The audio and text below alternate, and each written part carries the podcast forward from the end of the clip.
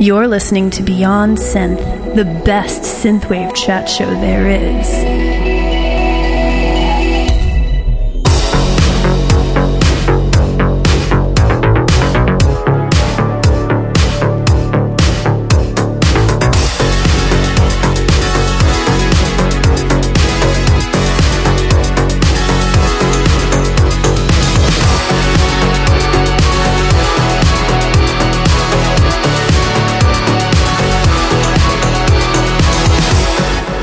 Hey there, welcome to the show. This is Beyond Synth episode 290. And today is a chiptune show. Now, technically speaking, today's guest, Shirobon, uh, he started making chip music and then sort of evolved his sound. So, in the spirit of that, I've chosen a, a playlist today of tracks that feature a few artists doing like, you know, pure chip tune stuff and then artists that, you know, make electronic music but have a good use of chip sounds in the uh, the melodies and stuff. Cuz I know how people can be with their chip tune music and if it's not pure and if it's not made on a Game Boy, then it's like not real. And for me, I've just always loved those sounds. And I had a debate in my head where I'm like, should I make this an official chiptune episode? But the reason why I am is just because we haven't done a chiptune episode in like two years. It's been a long time. So that's what's going on. So how about this? Let's go listen to some music right now. And here's an artist who is amazing. He's been on the show before as a guest, Master Boot Record. And of course, his music is sort of a hybrid of chip sounds, but it almost sounds like chip metal. He's got like guitar sounds in there and stuff. But uh, his music is always amazing. I just, I've always loved uh, how epic and, and awesome uh, his tunes are. So let's listen to this one. This is from the album Floppy Disk Overdrive. It's brought to you by my awesome Patreon supporters, the Kings of the Pattersons, Chris Dance, Robert D. Bishop and Mike Shima, veritable kings among men. Thank you so much for your support. And this is Master Boot Record with the track ANSI.sys, A-N-S-Y dot S-Y-S. You know what that is, of course. It's a device driver in the DOS family of operating systems. Uh, anyway, this song is awesome, so check it out.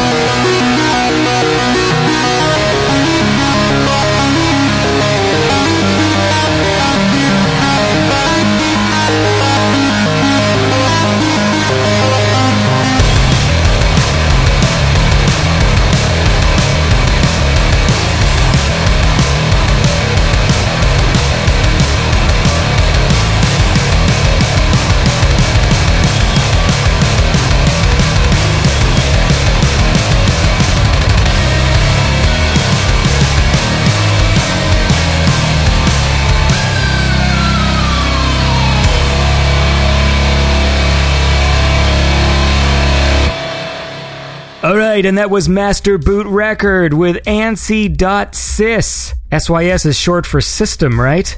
I'm gonna look this up on Wikipedia because I'm never up to date with all of my. Wait, up to date? No, never mind. This is a really old computer term. It is partially based upon a subset of the text terminal control standard proposed by the ANSI X3L2 Technical Committee on Codes and Character Sets. what does that even mean?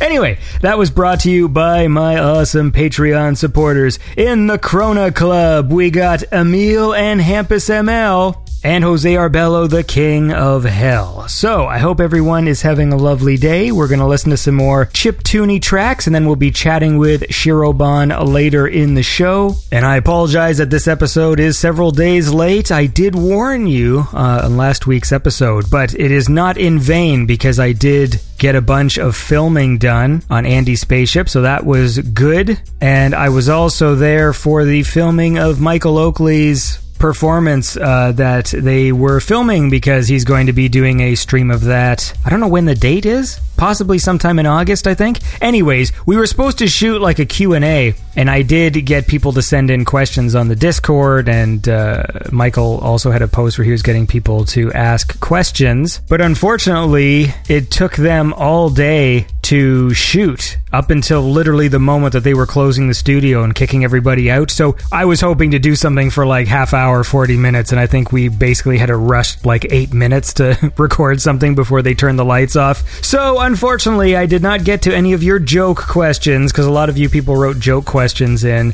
and I was going to ask them, but we just didn't have time. And I don't even think they're even going to be able to use the footage, to be honest with you. But anyway, the point is, I kept the joke questions because I'm just going to read them out on the uh, Beyond Synth listener mail uh, episode that we do in a few weeks. Anyways, let's listen to some more music, all right? I got a cool one here from Alpa. ALPA, brought to you by my awesome Patreon supporters. There's Mike Erdahl with a donation of the Beast Plus 50, Tim Carlton, the Golden Boner, and Jacob Wick, my semisonic friend. And uh, this is Alpa with Signal Flen 3.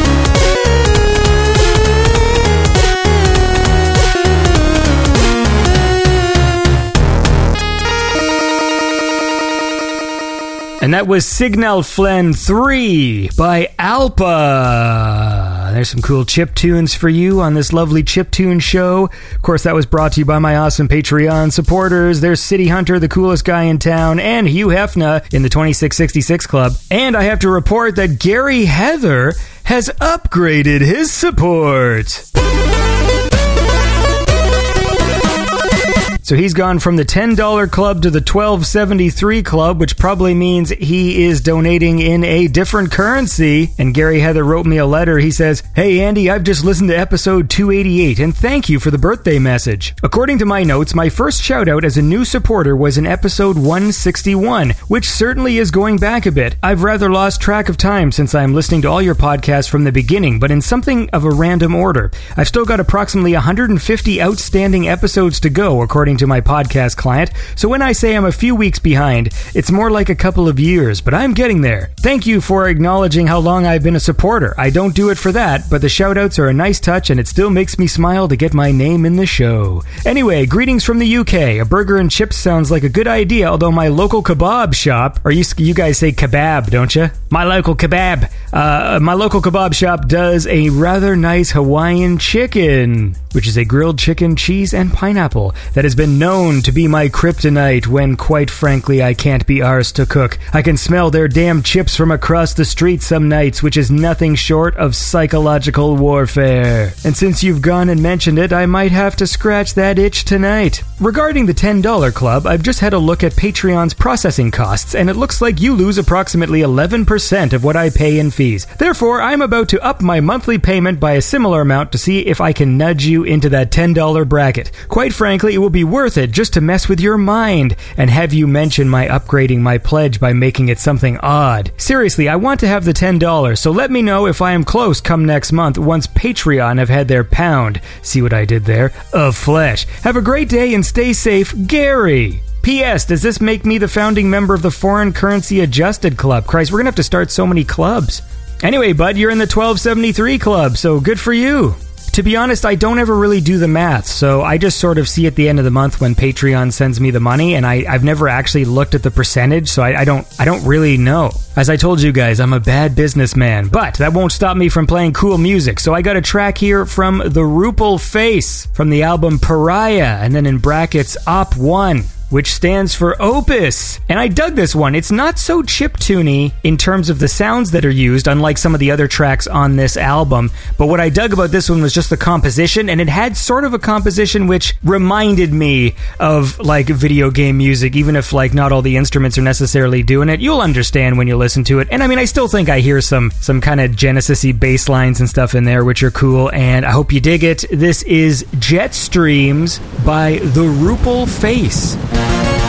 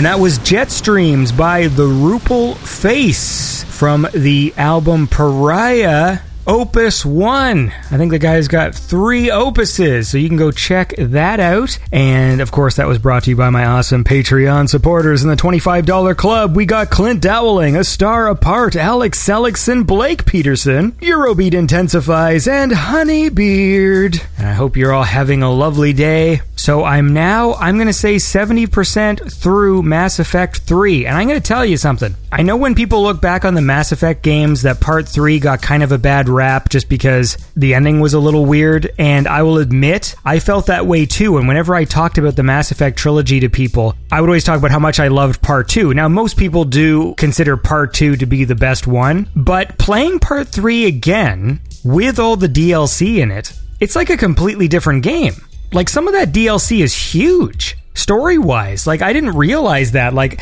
I always assume, you know, whenever they add DLC after the fact, it's like in Mass Effect 2, you did that weird mission where you went to that base where they were doing experiments and then they added in these missions where you flew around like a hover car and just held a button over yellow circles in the dirt to like scan them and like that was the whole thing. Like it was fine, but it wasn't like important to the overall story. But in Mass Effect 3, like one of the DLCs gives you like another crew member who's a fucking Prothean, like the ancient race that got destroyed and he was in hibernation. The other one, you find out like the origin of the creature that the Reapers, the big bad guys, are based on. Like it just was like I felt like I was playing a completely different game. And then there was this other DLC that was like almost uh, it played like a light action comedy where you had to like do this heist, and the writing of it was so different than all the rest of the game. Like it, it just was sort of fun. It was almost like they took all the characters out and put them in like a Marvel movie or something where they're all like making quips and joking and stuff. But I think it really helped the overall tone of the game. Like, you know, when you watch something that's just so serious, like a TV show or a movie, it can be draining after a while. You know, like if every single conversation is always just about the mission and every character is stern. And I had that experience with Breaking Bad. Like, I thought Breaking Bad was an awesome show, but I thought once they introduced Saul Goodman, I started to like the show more because it was like, oh, good. Like they finally inserted a character into this show who's funny, but not like stupid comedy relief funny because some shows I think can get wrecked by weird comedy, like uh, 24, for example, because I loved 24. And that was a show that, you know, the characters all took themselves really seriously. And whenever there was humor, it was sort of dark. And then in season three, they introduced Chloe, and she was like the quirky tech girl. And her humor to me just didn't work with the rest of the show. But then she ends up being like a fan favorite. So she lives for like fucking 12 seasons. And then other characters who are awesome fucking get killed off after like two episodes.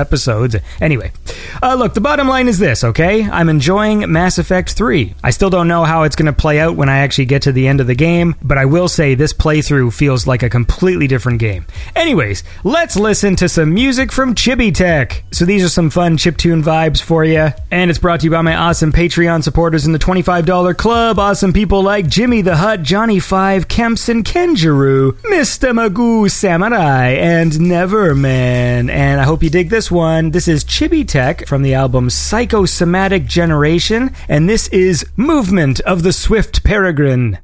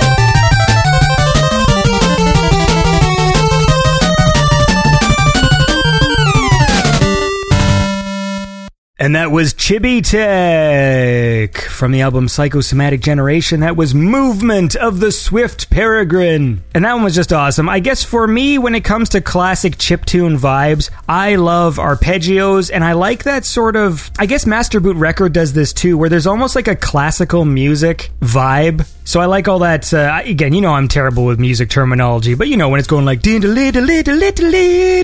know, like it sounds like classical music. And I've always dug that whole thing. So those are the tunes that I usually gravitate towards. I noticed this week when I was sort of looking for other chiptune music to play, I start to notice the vibe in which certain artists tend to gravitate. For example, we've seen this in synthwave where some artists start, you know, like they were in metal bands or punk bands, they start making electronic synthwave music music and then they slowly become harder and more metal and then they just sort of become a metal band again you know like it's sort of like they make this evolution. And there's a lot of artists who i've seen sort of move towards a vaporwave sound more jazzy type things. And i'm noticing that with the chiptune artists like a lot of chiptune artists sort of morph. They start doing chip chiptune a lot of it's like you know fast-paced cool complex rhythms and stuff. And then i noticed while i was searching this week that there was a there's a lot of artists who had sort of changed to a more city pop kind of jazzy like the music you would hear in like a Japanese video game from like the you know the mid 90s. I know I don't really have any names or anything. It's just these are general things I find, you know, when I when I'm actually looking for music and I start to see weird sort of trends and uh, yeah, I just find it interesting. So that's my story about that. I know it's not a very good one, but oh, and this is also a reminder. I'm going to say you have one week now to send in audio recordings and or questions and comments to beyondsynthsubmissions synth submissions at gmail.com because we're going to be doing a listener submitted you know question q&a episode. And if you want to send in uh, a voice clip of yourself asking a question or just saying something you want to hear your voice on the show send it in. I'm going to be probably doing that show in two weeks. So now's the time. I know i've been pretty vague about when that show was happening and i think there's a lot of people who've messaged me who said oh when, when should i send something in? And i said just send something in at some point and i feel like they think they have plenty of time. Well, now I'm telling you, do it now. Send in questions, comments, statements, send in voice messages to Beyond Synth Submissions at gmail.com.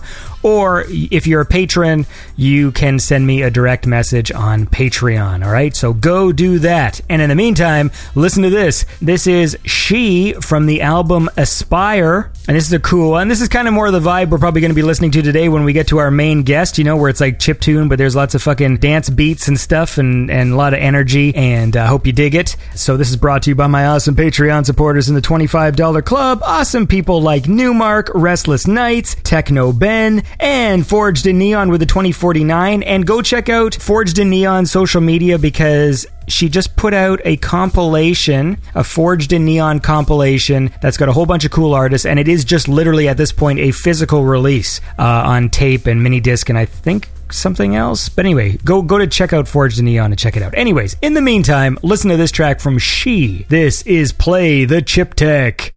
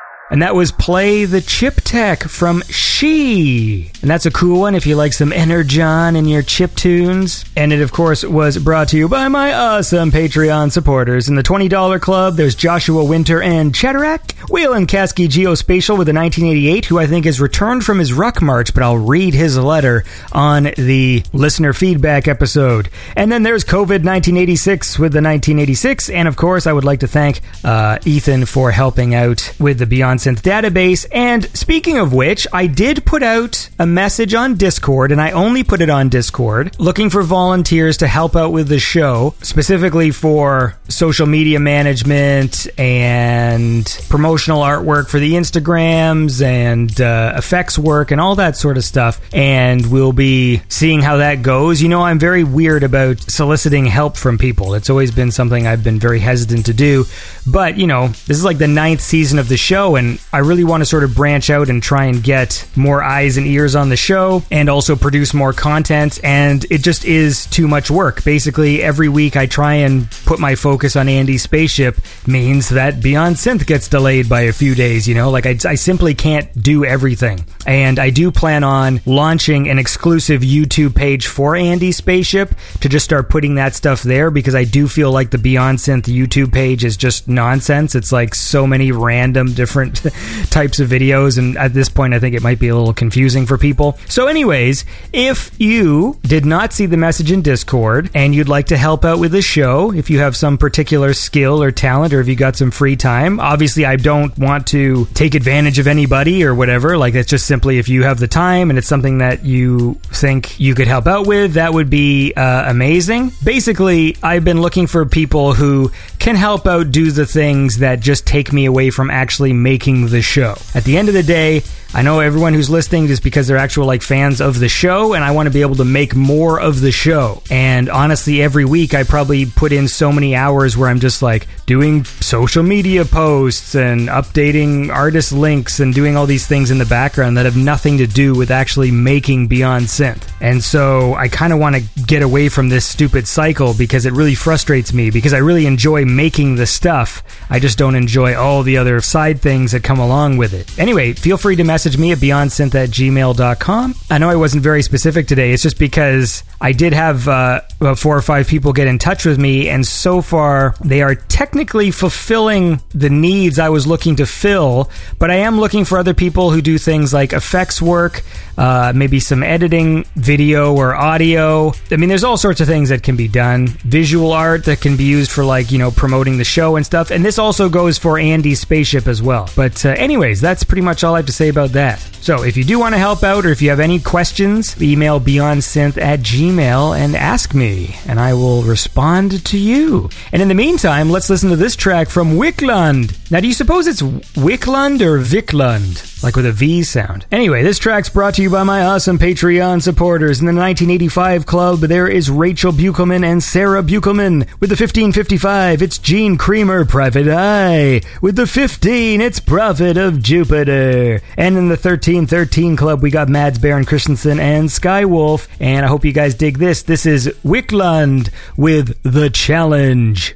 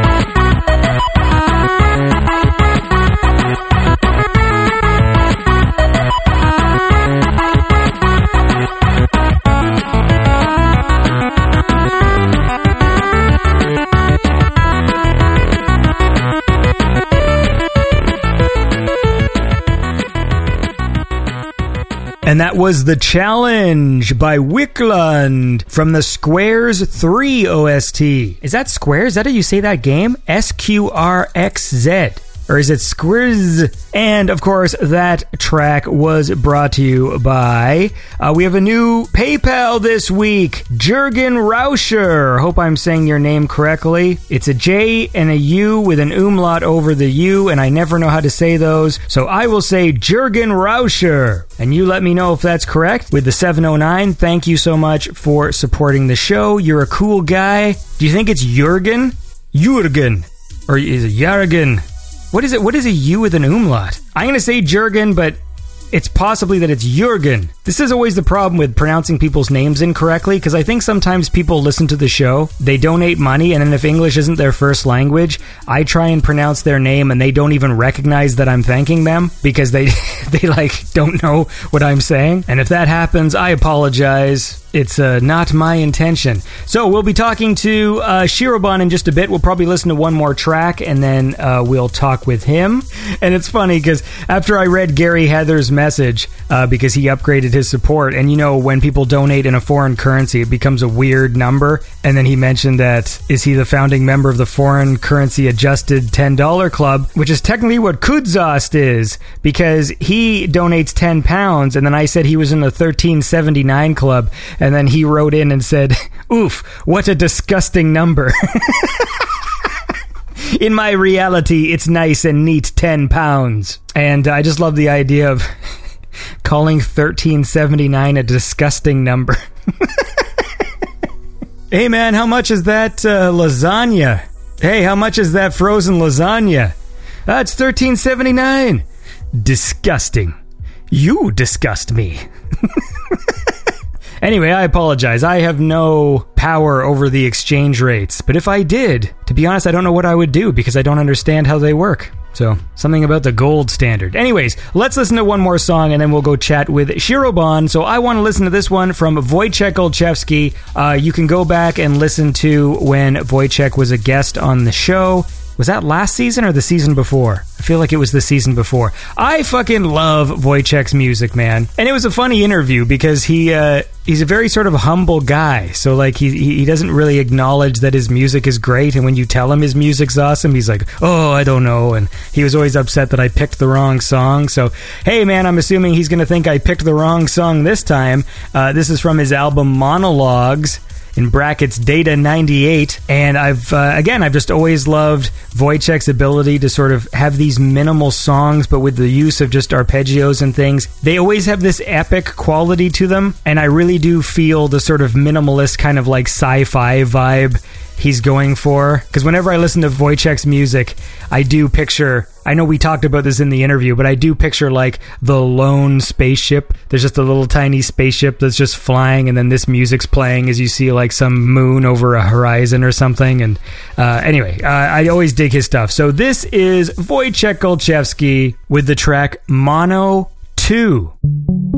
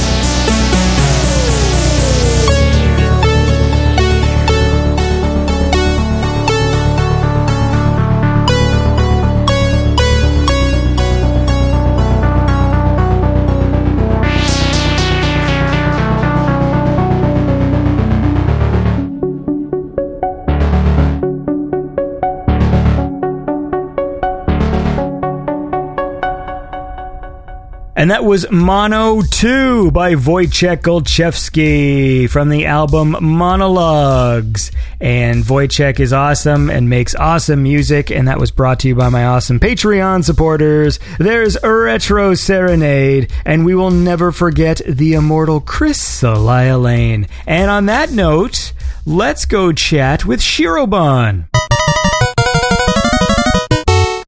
Right, well, I am here right now with. Now, do you say Shirobon like that? Yeah, Shirobon. You never know sometimes, you know, like with internet stuff, like I'll say something for so many years and then guys, actually, it's Shirobon. I'm like, oh, fuck. Yeah, I've say I've had a few people who say Shirobon, but I'm pretty sure it's Shirobon. Well, I mean, you should know, man, because that's you. Absolutely. I mean, it's taken from, um, it's the main character of Bomberman, so actually it's not completely OG. Bomberman has a name?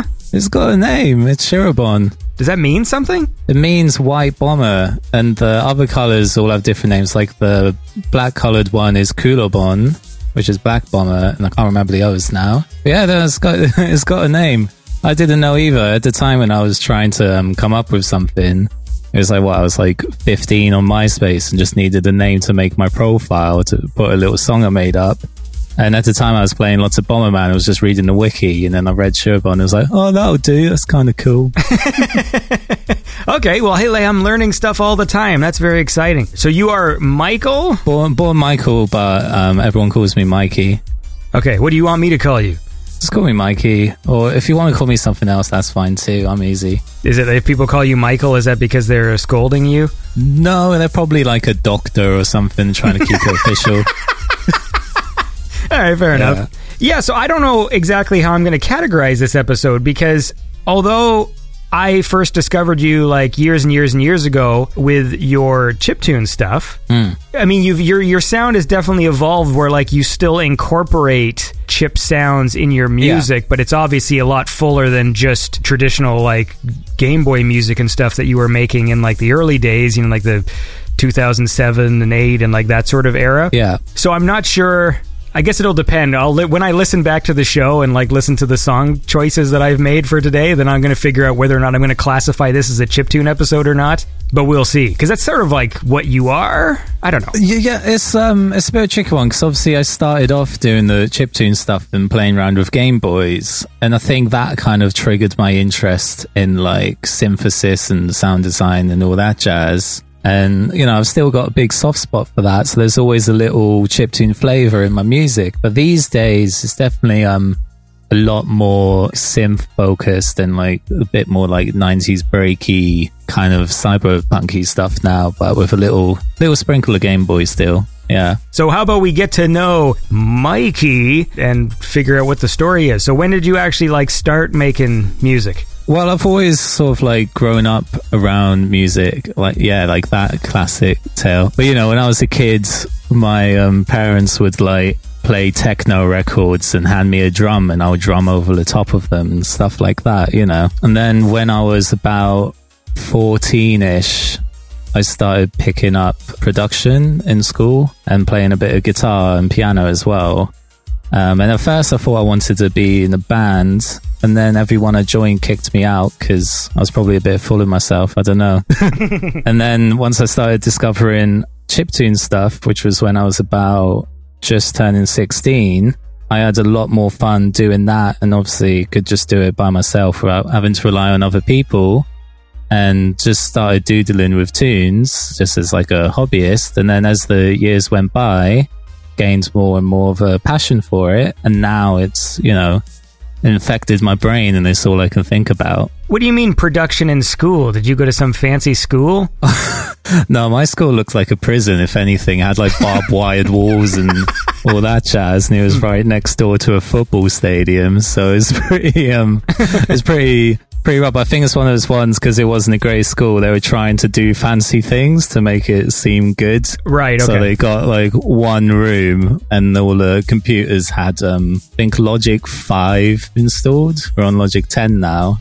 Like that's what I'm still using. And just as you were starting to do the music lessons, they just taught you some basic production skills. Right. Was it also like a music class where you would like bring in real instruments and stuff, or was it all just like in the computer, like that was the class? No, it was just like a big um, bundle of everything. So you don't learn anything well, but you know a lot of things slightly by the end, end of it. How did you find out about the the chiptune stuff? It was a friend of mine, Alice. At the time, I was always listening to like video game remixes, and I remember her coming up to me going, "Oh, if you like that video game music, you should take a listen to this. You might like it." And um, she showed me Henry Homesweet, who I'm actually good friends with now. It was his song "Simple Pleasures." And that was the first chiptune song I heard. And obviously hearing those kind of video gamey sounds, but a lot more like intense and focused on like crazy melodies and that rather than like in the background of the game. I just found it really fascinating and straight away like got home and was searching on the internet how to how to make it. When when you started, did you get into like the full on pure stuff where you actually needed like a Game Boy, or were you doing it just with the software? Well, to start with, and at the time, like I didn't really have much money to splash on Game Boys and cartridges and stuff like that. I downloaded this software called Little Piggy Tracker, and um, and I made a bunch of tunes on that before I did anything seriously. And it's basically a bit similar to LSDJ, which is another popular tracker, but a little bit less lesser known, but it was a free download online. You can just use it on your PC. So I started off using that and got the basics of how a tracker works. And then once I got the basics down with that, I got a Nanoloop cartridge and made my first album, Golden Apples, using Nanoloop.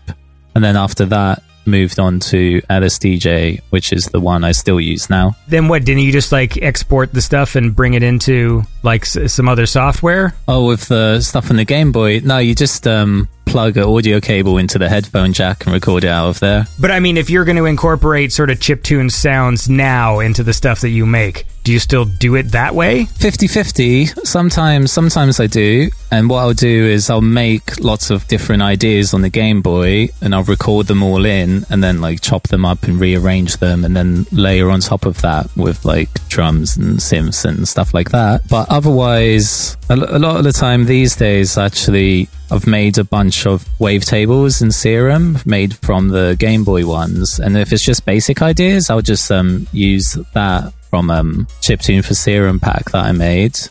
And quite a few people have told me they just do that now if you're looking for like simple sounds. But for the more um, advanced and weird modulated stuff, I'll still whip the whip out the Game Boy for sure. Right, yeah, yeah. Well, look, how about this? Let's actually listen to some music and then we'll keep talking. So, even though we're talking about all this sort of pure chiptune stuff, I'm going to sort of fast forward a bit to around 2014. Sure. I'm going to be sort of jumping around a bit uh, in the uh, in the Shirobon catalog, but uh, this was a track that I really dug called Galactic Freeway, Mm, yeah. which I think came out on the Arcade Dream album. Is that correct? Yep, you got it. And it's cool, so let's listen to it. This is a Galactic Freeway by Shirobon.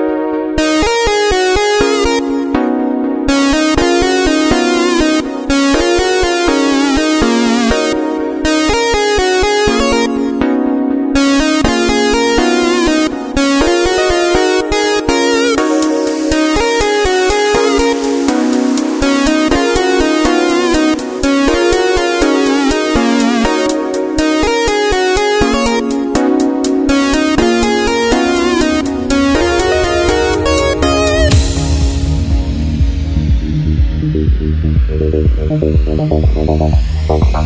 you.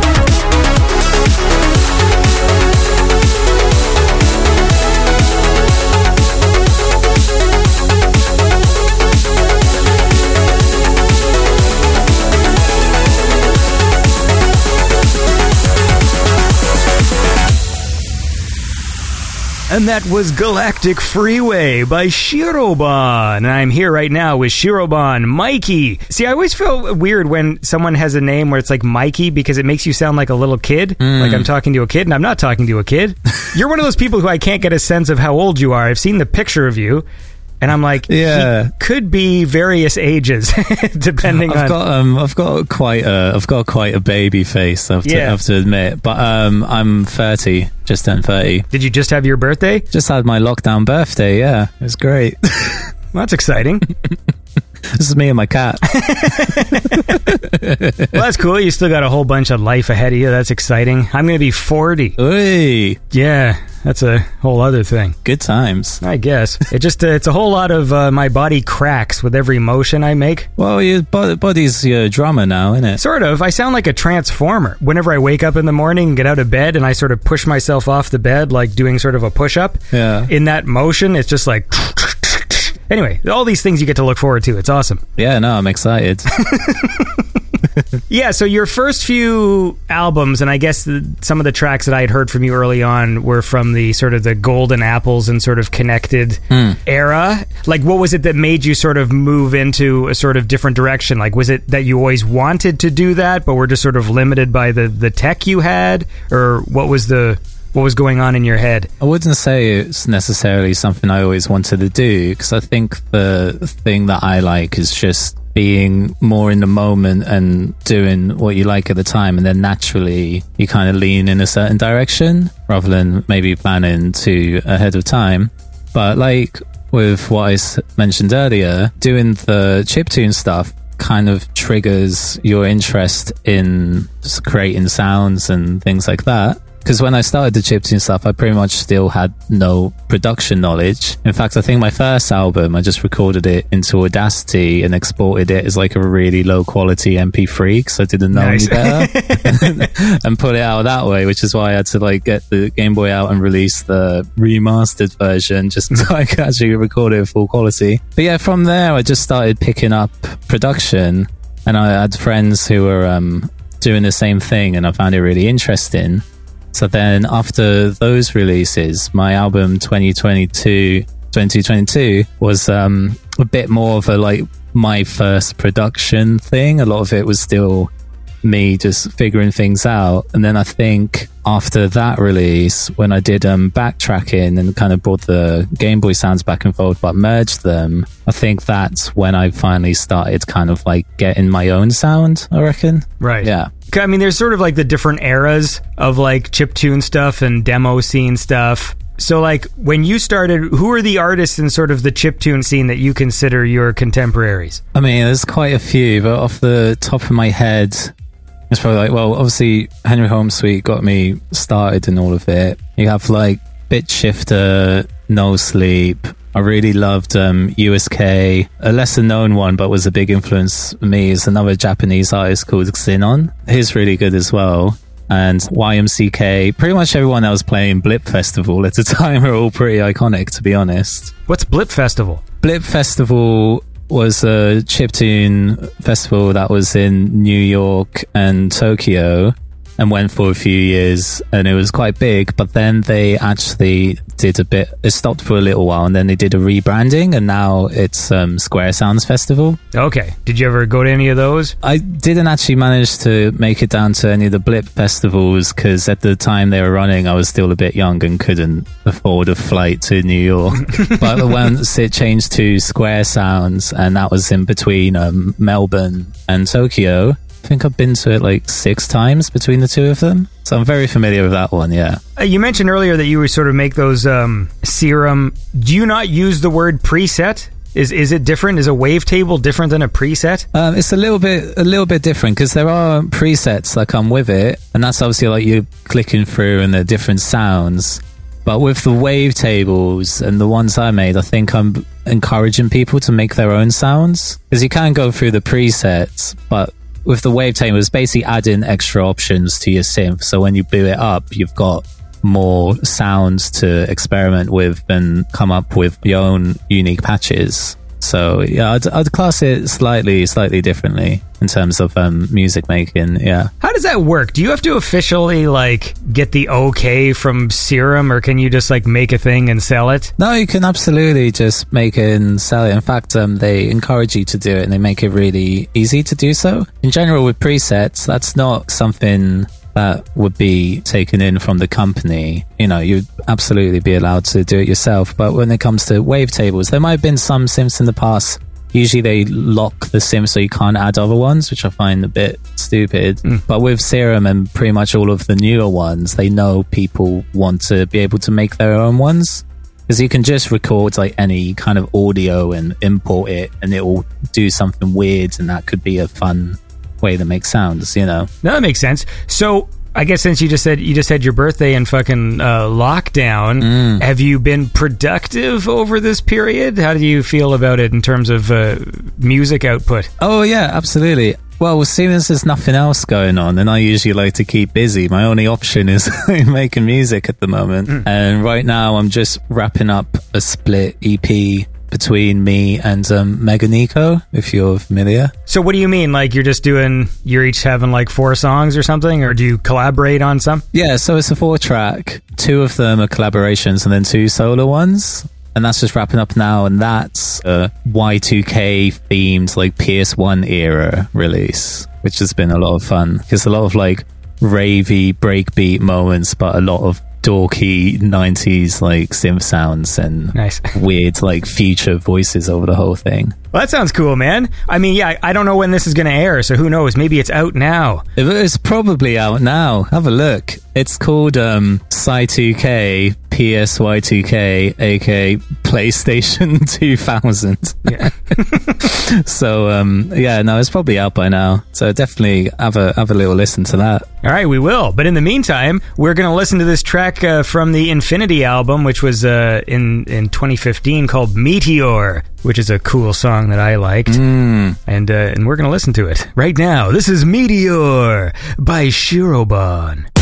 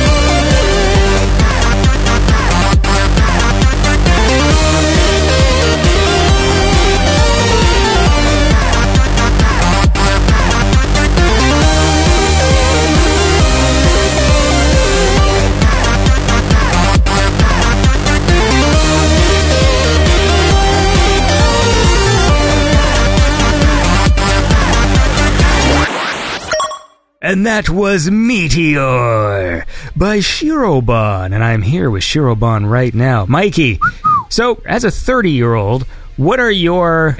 this is this I'm going to phrase every question now. what are the kids into? I just don't know anymore. Uh, uh, what are your sort of video game influences? So, like, video game influences, I have a soft spot for, like, the PS1 kind of era of things. Um, Sega Mega Drive slash PS1. So, that, like, late 90s to early 2000s. So there's a lot of a lot of games in that I really like. I kind of like the dorky sci-fi stuff and a lot of the shmups and things. Stuff like Einhander and even like the Ghost in the Shell game had a pretty banging soundtrack. I do like a lot of newer stuff but I find most of my free time's probably stuck in the late 90s with gaming. I mean, I'm very nostalgic for that time just because I was an N64 guy. Yeah, yeah, yeah. So my nostalgia is huge into things like GoldenEye and Zelda and stuff. I mean, these were things that were very important to me. And yeah, I had a few games on the N64, but literally like three or four were on the PS1. It was probably like 10 times that. So a lot of my time was um there, yeah. Yeah, the one thing I liked about the PlayStation 1 was how you could just take the game out and put it in the CD player and like just listen to the music. Mm, and even like the actually funny one because even the other way around, you could um, put CDs in the PlayStation, and depending which model you had, like the later ones had a visualizer, which is pretty pretty sick. I remember I used to just stare at it as like a ten year old, just not knowing what I'm doing.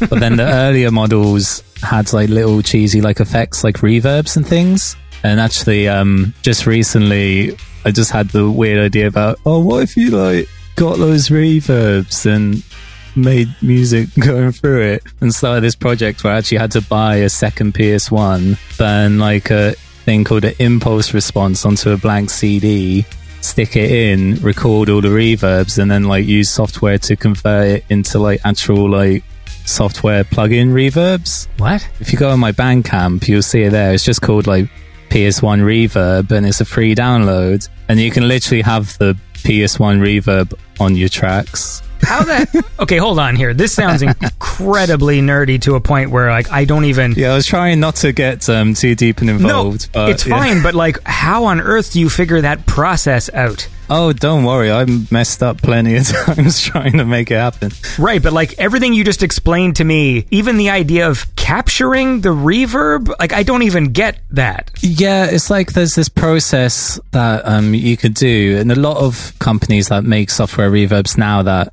emulate famous hardware ones, what they do is this thing called an impulse response, and you can like capture reverb spaces in this way.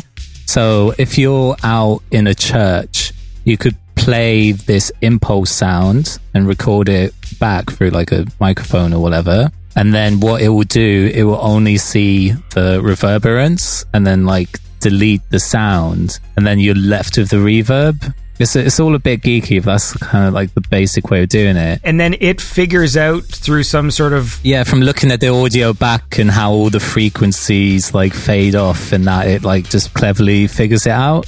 So it works with hardware as well. So if you put this sound in a hardware reverb and like record it, it does the same thing. So I basically put that sound on a blank disc and stuck in the PS1 and opened up this little jukebox thing and hit like reverb one concert hall and then recorded out of my TV into my um, studio right. And converted it from there. This is insane. I it's like the idea. I've never even. This is the first day I'm considering this as a concept. the idea of recording a sound, hearing the echo, then analyzing the echo, and then somehow being able to turn that back into an echo setting in a program. Like it's just so weird. Like I'm. Yeah, it's one of those one when I when I thought of it, I was like having a bit of that like mad professor moment, just going, "Am I okay?" and then um, I did it, and you know, it took a while to do it all. And then once I finally like put it up or whatever, like quite a lot of people seem to enjoy it. In fact, quite a lot of people are like, "Thank you for giving me the thing I never knew I needed." so you know, once once I stopped pulling my hair out and managed to get it done successfully, it's been it's been good. Yeah. Do you still have to then run it through a reverb of some kind? Like, so you know, if you're using like Logic and there's like you know like Magic Reverb, and then and then it, you tell it now that the PlayStation setting was analyzed that you put it on Cathedral mode at f- fucking distance four and room size twenty one point six or whatever, or No, so basically, once you finish doing all this conversion stuff, it basically outputs just an audio file. And um, inside of Logic and most DAWs now, you have a thing called a convolution reverb in there. I think the Logic one's called Space Designer, but if you look, most places have them. I think there's free ones you can download. And what you do is you open the convolution reverb, and in the presets, you'll see like churches and all these spaces. And if you just go import and then just drag in the audio file, it just sounds the same. It's a little bit magic. All right, I'm glad I've made you now the spokesperson for this fucking convolution reverb. That's the No worries. someone's got to talk about it. That's Mm. the important thing. Because I did see that on your Bandcamp, and I didn't quite know what to make of it. Yeah, that's a bit more if you're like a music producer, you'd maybe want to click it. But for the average listener, they probably go in and go, "What? What am I actually looking at?" yeah, but yeah, Well, I guess that's the issue when you're sort of like your Bandcamp is like a one-stop shop, right? So, Mm. do you have people who click on that thing and go, "What is this?" Well, I mean, so far, I haven't really had anyone seem to be confused. I mean, they probably just didn't want to message me and go, "Hey, I'm confused," you know. Um, I'm a big dumb idiot. but I think a lot of the people who listen to me are geeky music people, so you know. So I think most people probably know it is, but if they don't, just ignore it. And it's mostly music on my page anyway. It's probably just like one or two things that isn't over my other like 15 albums or whatever that's up there. What, like shirts? Um, no, no, no shirts up at the moment. I've got a separate, separate site for that. I want you to list all the things on your Bandcamp All now. the things, and I'm going to correct you. yeah, exactly. We're going to quiz you to see if you know what you've put up. I have no idea what's on there. Do you still do a lot of retro gaming then? Like when you game, like do you still return to that time or is it just something you remember fondly? Yeah, well, actually, just um, a couple of days ago, I got like a little clip-in controller for your phone that makes it look like a Switch, and I've been playing PS1 and Dreamcast games on my phone. I've still got all my consoles, and they're probably getting the most use, to be honest. I'm running through like a few PS2 games right now. I, I do play when I play modern stuff. I'm usually just playing bloody Mario Kart for days, but Right. most uh, I say like 80% of my gaming is still stuck in that era probably. Everything I do with this show and with a lot of other things has a very uh, nostalgic aspect to it. And so I talk about retro gaming a lot. And I find though that when it finally comes down to it, I spend more time just adjusting settings and emulators. And then when I start playing the game, I almost get my fix immediately.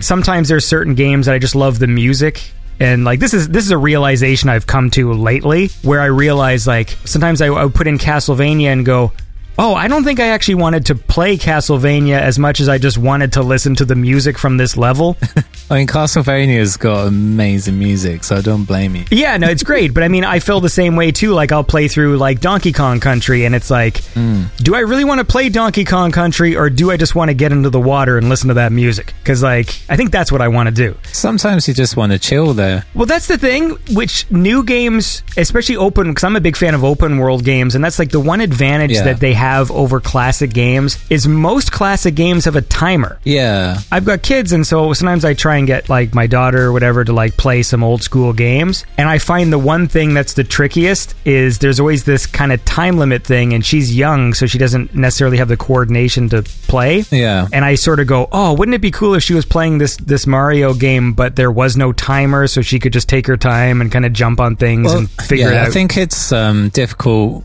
going back because obviously games have changed a fair bit, and a lot of stuff that was standard back then you don't really see that often anymore. And if it does happen, for example, a timer, it would just be like a one-off special event. Yeah. But with like the open world games, I haven't really played that many, or I wasn't that interested. But then I played um, Breath of the Wild, and actually that I could spend all day playing. But other than that, I find with a lot of modern games, this, I find it quite difficult to keep my attention focused for too long. yeah, I get Like that. I literally just like play for like half an hour and then go and do something else. where for some reason with older stuff, and it's not even so much nostalgia, maybe because I'm playing a lot of games I didn't play as a kid, Mm-hmm. but for some reason, maybe because my brain's just used to that style of gaming and how it looks, and I find it quite fascinating still. So I can actually play um, a little bit elongated. But for newer stuff, I don't know. Sometimes it's a bit um, too too many pixels to take in, and I need to put the controller down. Yeah, when it, when it comes to new games, I, I tend to play in sort of blocks of time. And so the reason why I like open world games, and actually one of the things I really like is when they're kind of very structured. Like I know sometimes people don't like, you know, that it's all like, oh, it's just fetch quests or it's this and it's that. And for me, like I don't have eight hours to game anymore like I used to. For sure. So I like booting up Skyrim and knowing that I can play for like 20 minutes and I can do a mission. I just go like, Yeah. I click on the map, uh, some guy tells me where to go, and X appears. I fast travel to it. I fight two monsters. I get the thing from the chest, bring it back to the dude, and I feel like I did something. And so that's why I, I tend to enjoy like open world games. I almost enjoy the the relaxation of like the checklist aspect of them. Yeah, yeah, yeah. Where it's like I'm playing as Spider Man and like you have completed five of ten gang hideouts, you know, and I'm like, good. I, I see the little chart and I see the little thing and I get a little trophy when I complete all the hideouts and Yeah, I think that's what's quite good with the open world stuff because even if you're not in the mood to complete a mission, you can just run around and explore for 20 minutes and Yeah. then get on with what you need to do. Yes, definitely. Yeah. And and and Breath of the Wild was obviously awesome for that. But look, I want to I want to listen to another song and then we'll keep talking. Absolutely. This is a cool song that I dug. It's called Fox from uh, the Dimensions album. This was in 2016, if that is correct. It's, you know what? I don't even think it's 2016. it's 2014 or 2016. It's, it's, it's, it's been a while. anyway, it's a cool song. This is uh, this is Fox by Shirobon. No, it is 2016. Okay. I'm getting old.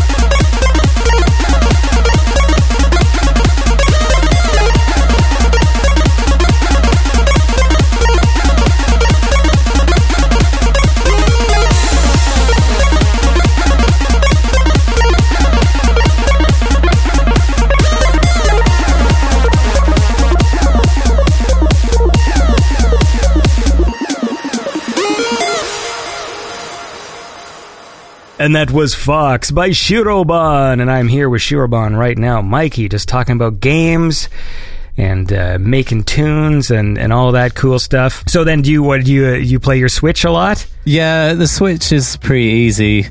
I think going in with that, I don't want to dedicate too much time or anything. I'll just whip open like Mario Kart or some other just like quick game and just doodle around for a bit. For me, it's Tetris 99. Mm. That was the game that got me on the Switch. I tried it, but there's just I didn't know what the hell was going on, and it kind of scared me.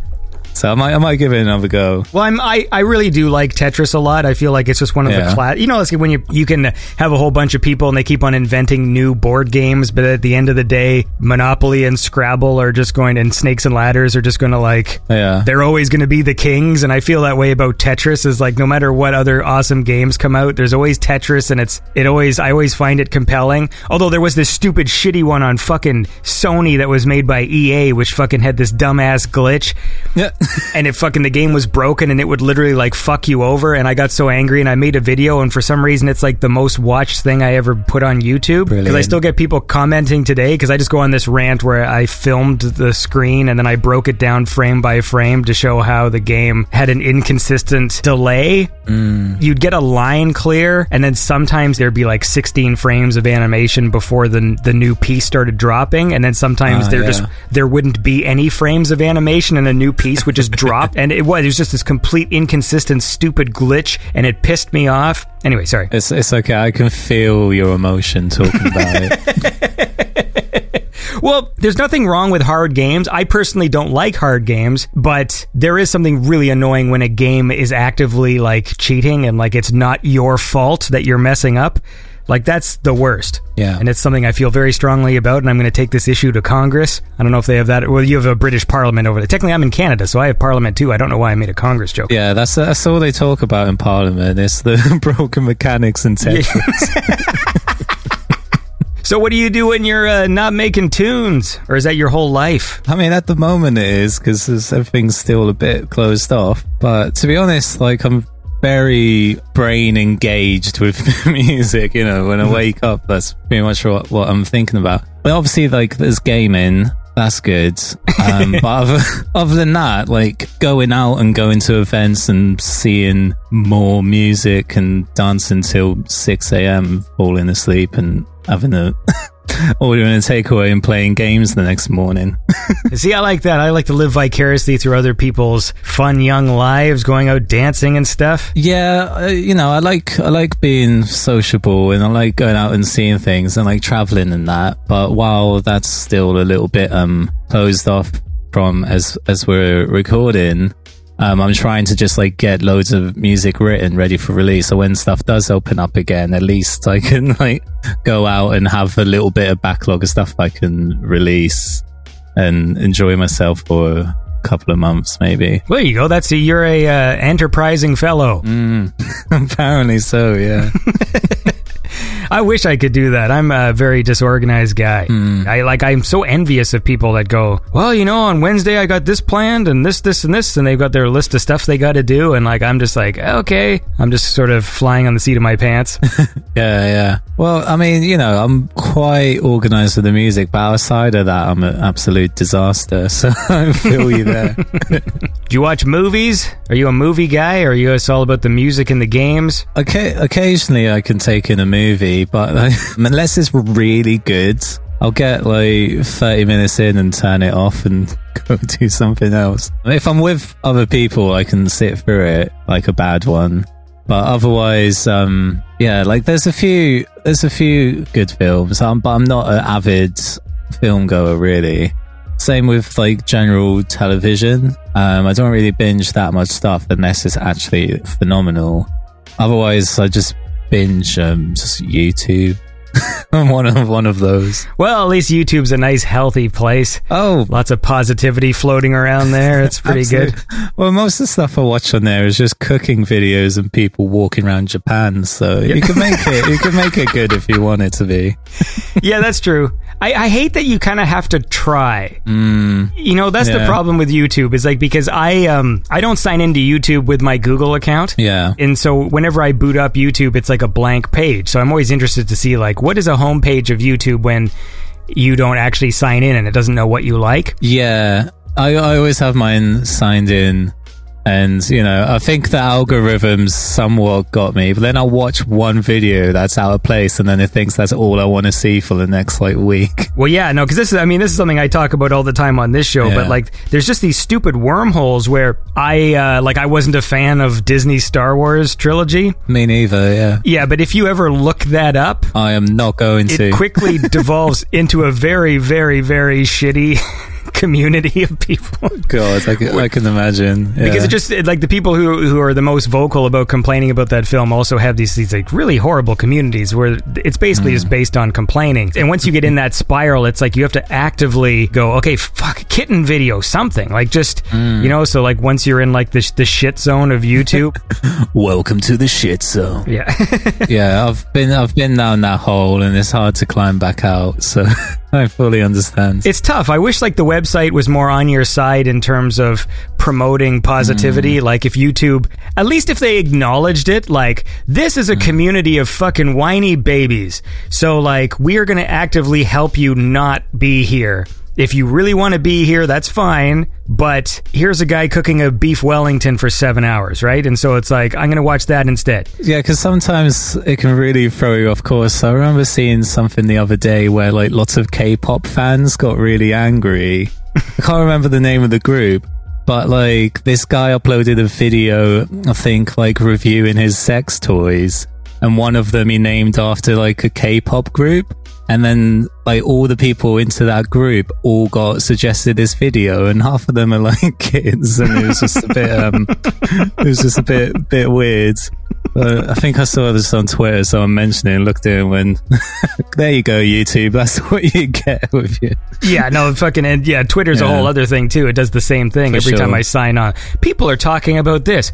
Are they? Are they talking about this? Like, fuck you, Twitter. Like, yeah, I think Twitter does the same thing. Like, depending which tweets you click and stories and that, it starts pushing more of that at you. So I generally try and avoid anything that's not on my timeline. yeah, that's probably smart. I mean, that's Hmm. why I, I honestly enjoy Instagram more because I just follow musicians. Yeah, yeah, yeah. And so I just see cover art and people fiddling with keyboards and stuff, and maybe a few Absolutely. like meme things, and like that's it. Hmm. But I mean, I still find like there's still a lot of awesome stuff like on YouTube. I, I like, I just like whenever people are experts in things. Hmm. That's always interesting to me. Like I remember I got caught up watching this guy's videos who just restores things. It's just like this is an old Russian drill from 1939, and Oh, I've just seen a few of those and like old rusty knives and things yeah. like that. And there's Yeah. this one particular one because I've seen several channels, and there's this one called, I think he's just called uh, My Mechanics. Mm. He's just so good. Like it's just it's so everything is so perfect at the end because there's other ones where like the people get rid of the rust and it's like they put it in like a bucket of water that's like electrified and it's no fun like whenever he gets rid of the rust he's got like the machine that like sandblasts the rust off and it's just so satisfying to watch Oh, hell yeah. yeah, and uh, and when he's finished, it's like, dude, this guy's like a fucking expert in everything. Like, it's just so awesome. Mm. So you know, there's cool things on YouTube. For sure. Like, I find I always end up watching videos on something I have like zero interest in just Yeah. because the person making it is so passionate about it. It like makes it interesting, Yeah, yeah, yeah. you know? I mean, that's a big part of it too, because there's some very colorful personalities out there. I started watching. For, I don't know why this was recommended to me. There's this British guy who just goes around eating takeout, and he has like he brings his own little table and chair, and he just eats the food outside of the place. That sounds incredibly British. It's, it's fuck. The dude is hilarious too because he sounds like Yeah. I, I don't totally know all my British comedians that well, but I think he's he's sort of like a Peter Kay kind of character. All right. So yeah. he's like, slightly overweight, just a little bit, and he just says funny things and eats the food and You like alright, lads, today Yeah, I'm going to yeah. review my portion of chips. that's exactly what the channel is.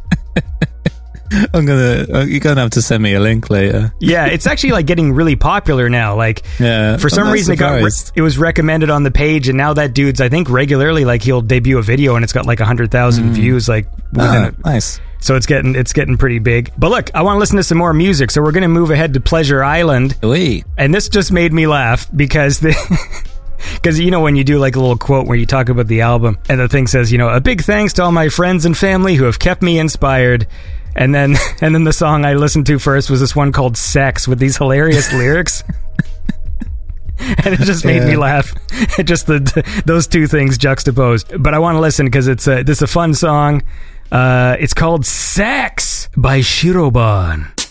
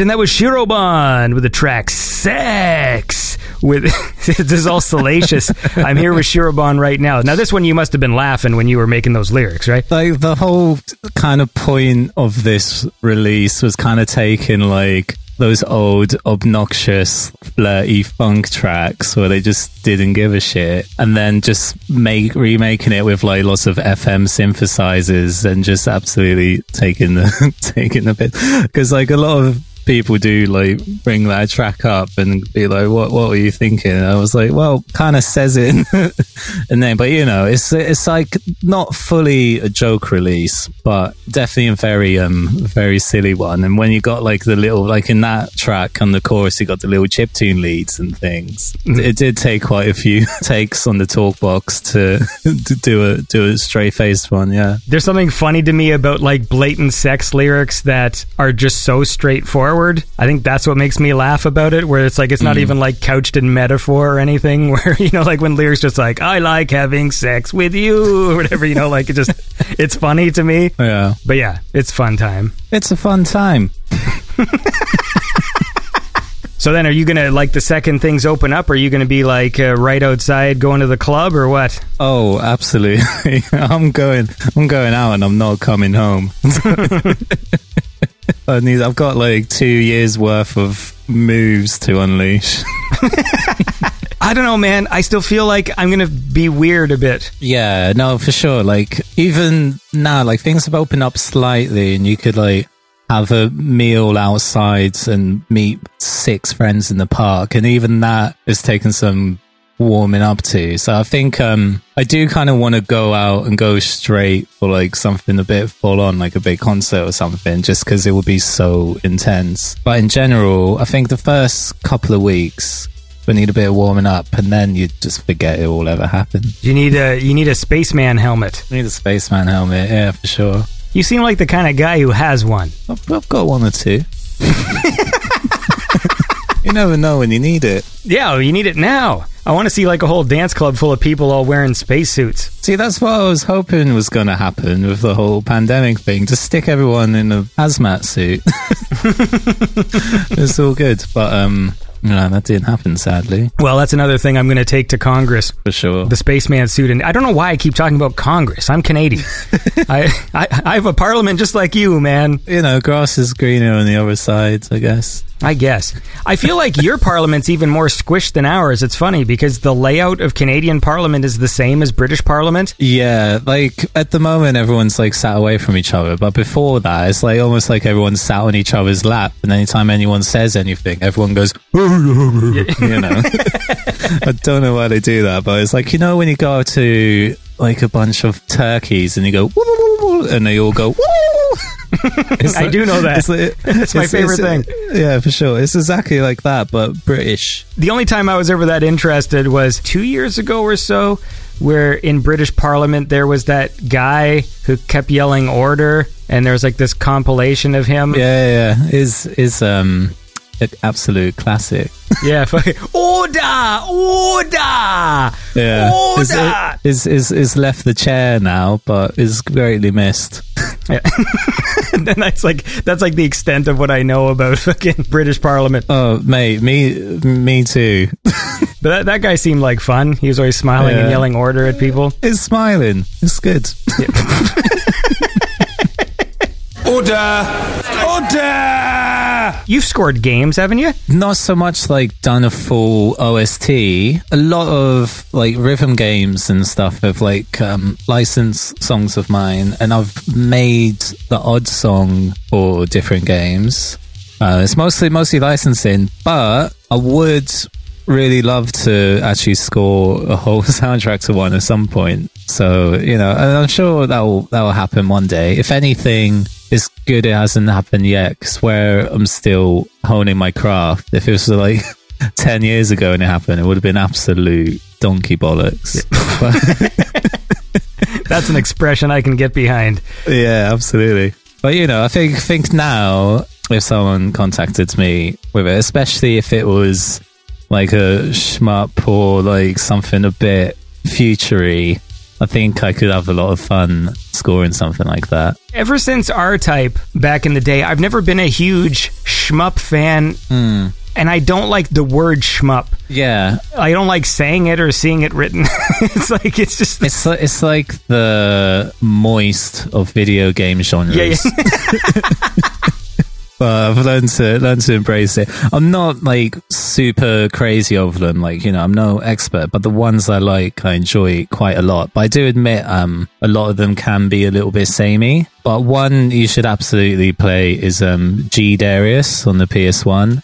I think that might even be my favorite game soundtrack. It's so good. G Darius? Mm. All the soundtrack, it's like, um, because for this Darius game, the composer was like stuck for ideas and, you know, they're all like, all the enemies are robotic fish. And he was trying to think of how to like rework the soundtrack because before it was all just melodic.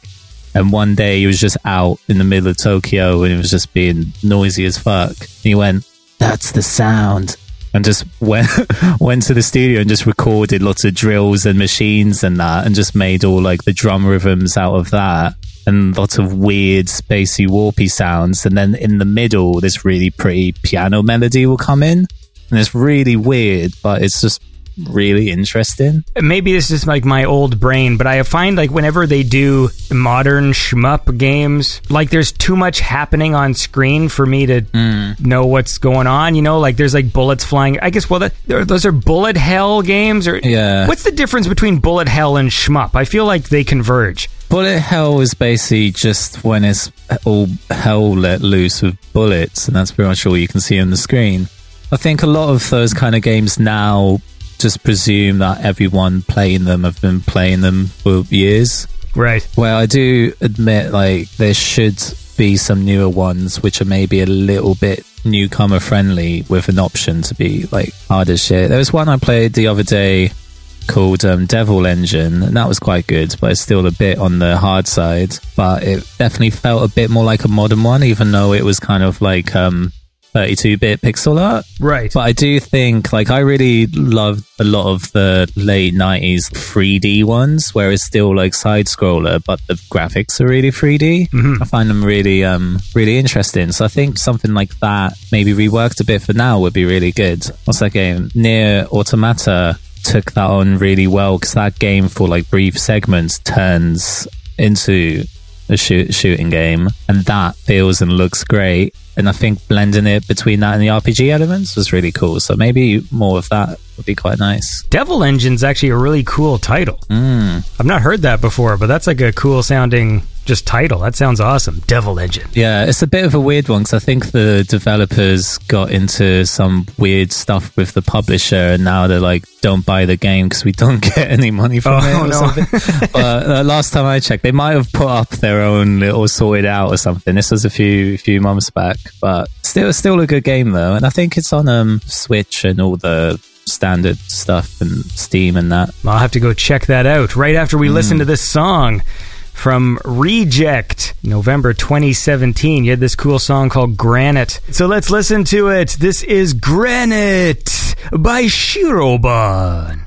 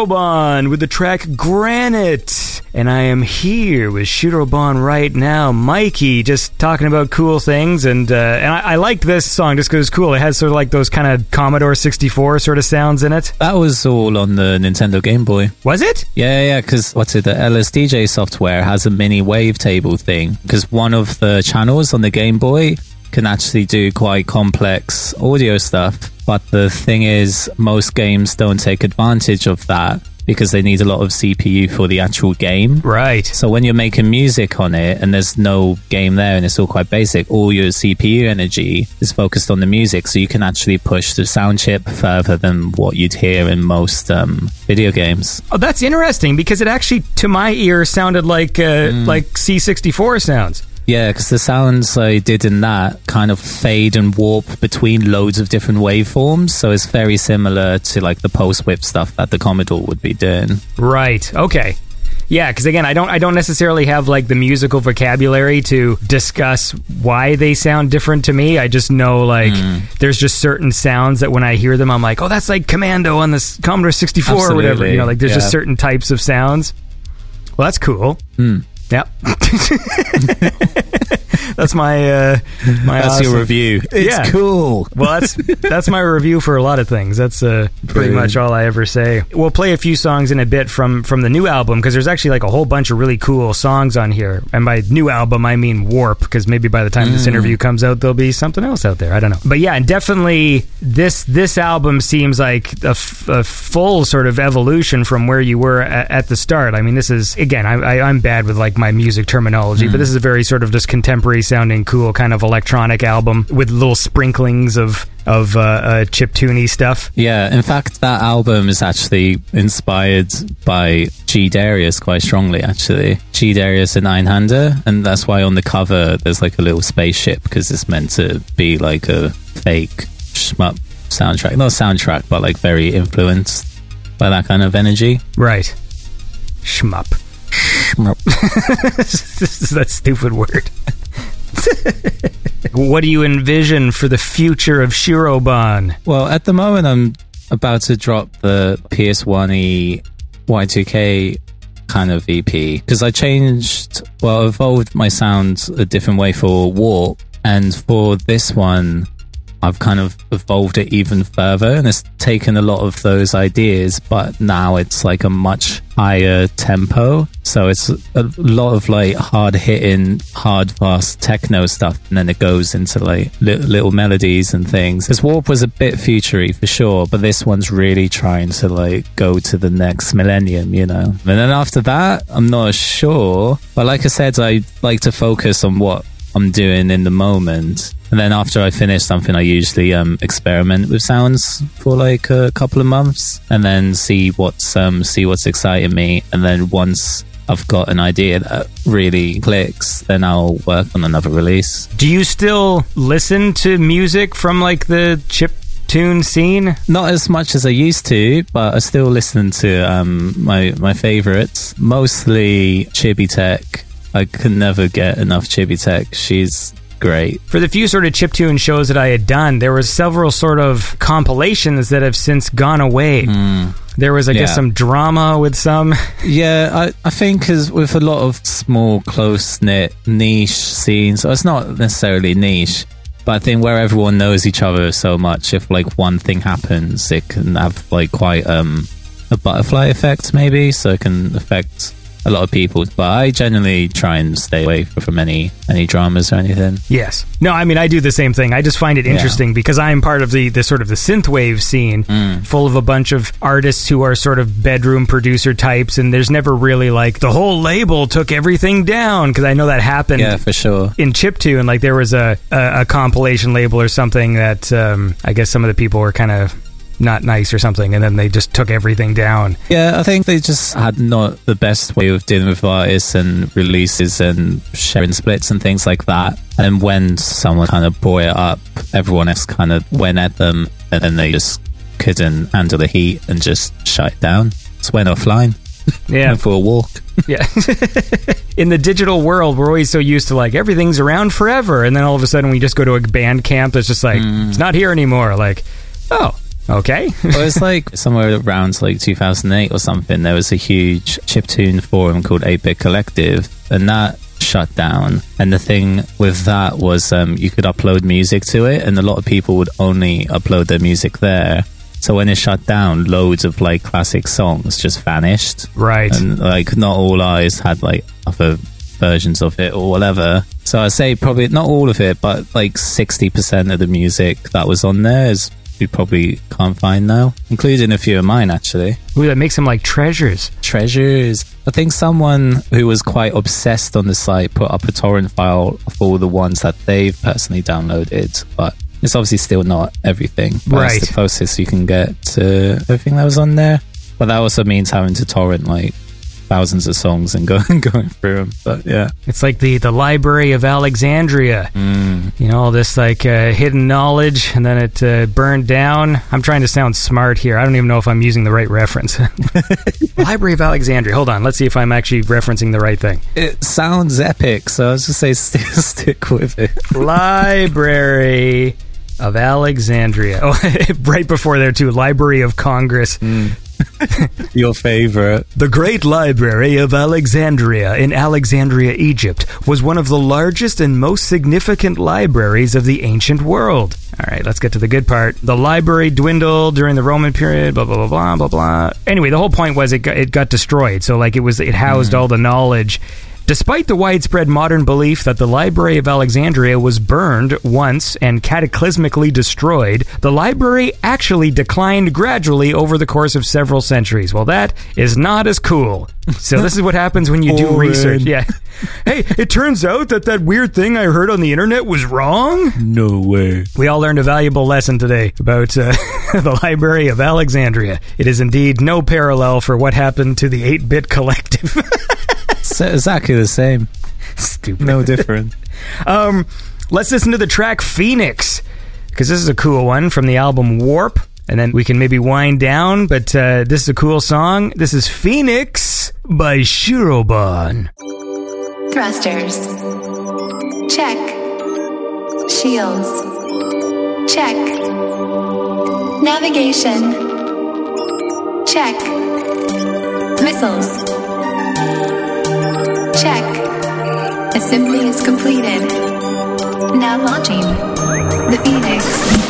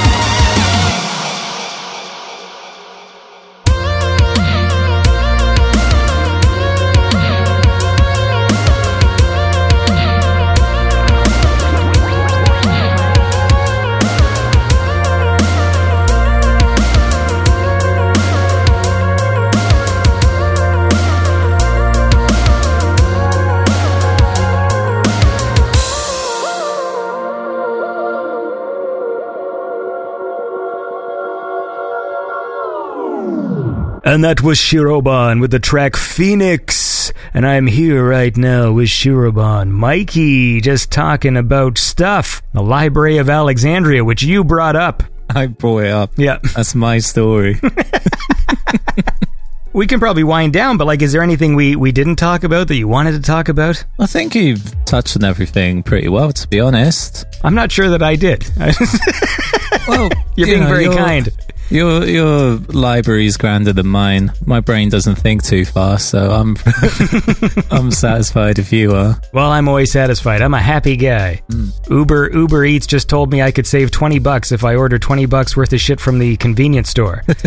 What are you gonna order? um, I literally just am ordering like a bunch of bags of chips and gummy bears. You're gonna eat them together? I'm already paying them like 9 bucks a month to like reduce the fees. And they said if I spend 20 bucks, I get 20 bucks off. I'm like, "Okay." We can make a little um, gummy bear sandwich. There's a thing, you know, uh, which I have invented.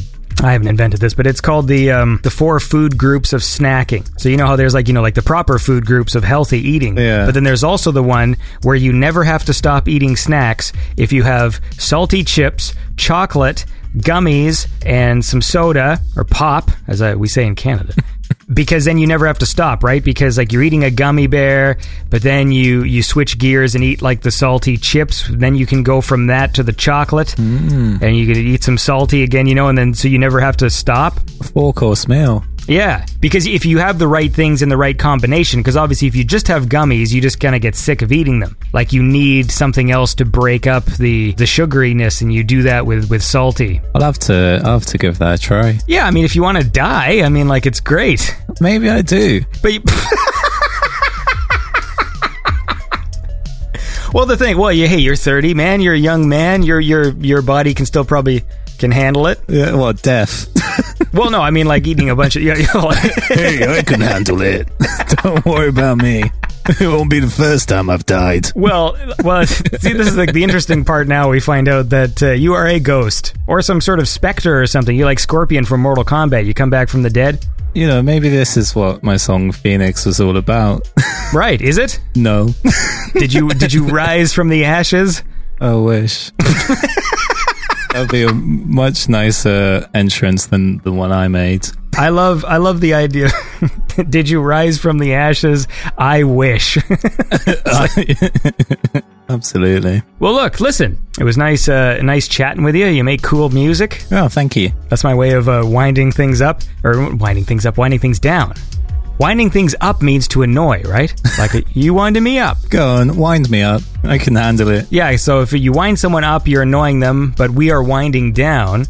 Sorry, I'm just learning how to talk today. Today's my. That's all right. It's all very exciting for me. Absolutely. Yeah, Geppetto just uh, made me become alive, Geppetto. and uh, that's the that's the guy who made Pinocchio. Just in case people think I'm saying Geppetto. Long nose man. That's true. Well, you can't see right now how much I'm lying. Uh, That's the secret that I, only I, I get to see and my family gets to see.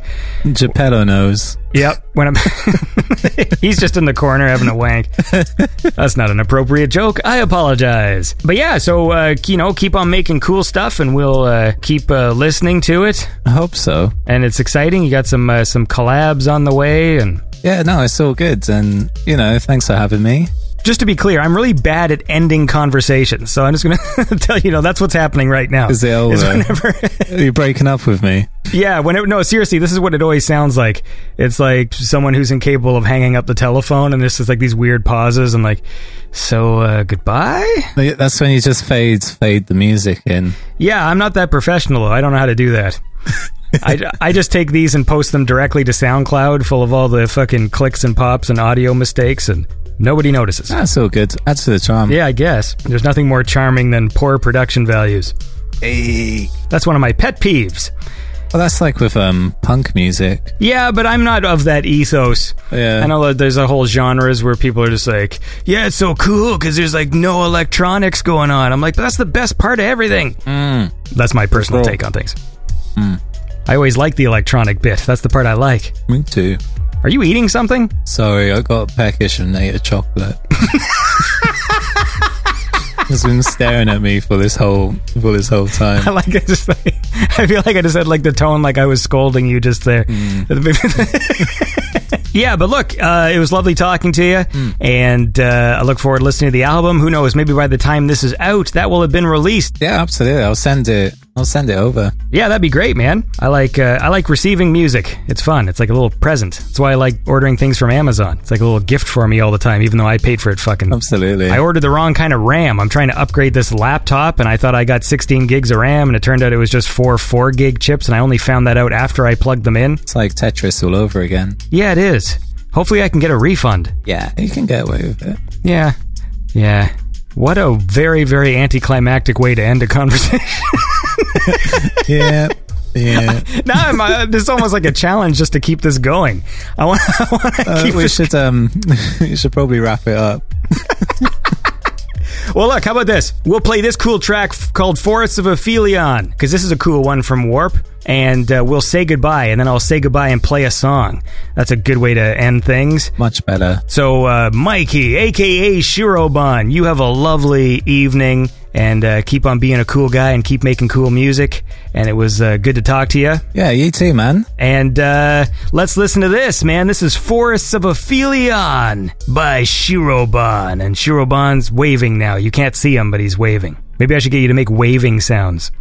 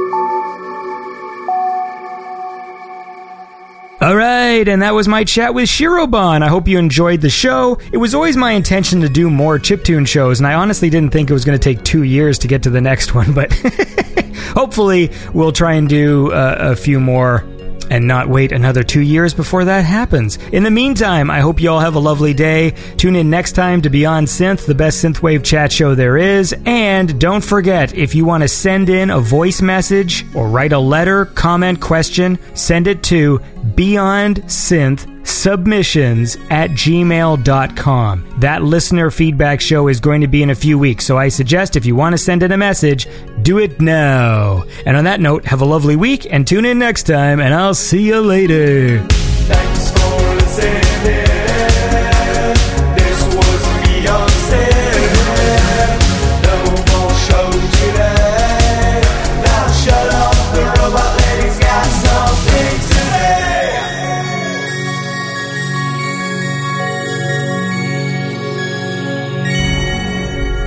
Beyond Synth is made possible by the supporters on Patreon and PayPal. If you enjoy the show, please consider becoming a supporter at patreon.com slash beyond synth or donating via PayPal at beyondsynth.com. If you want to submit music to the show, please email beyondsynthsubmissions at gmail.com. Don't forget to follow and subscribe to Beyond Synth on YouTube, Instagram, Twitch, Twitter, and Facebook.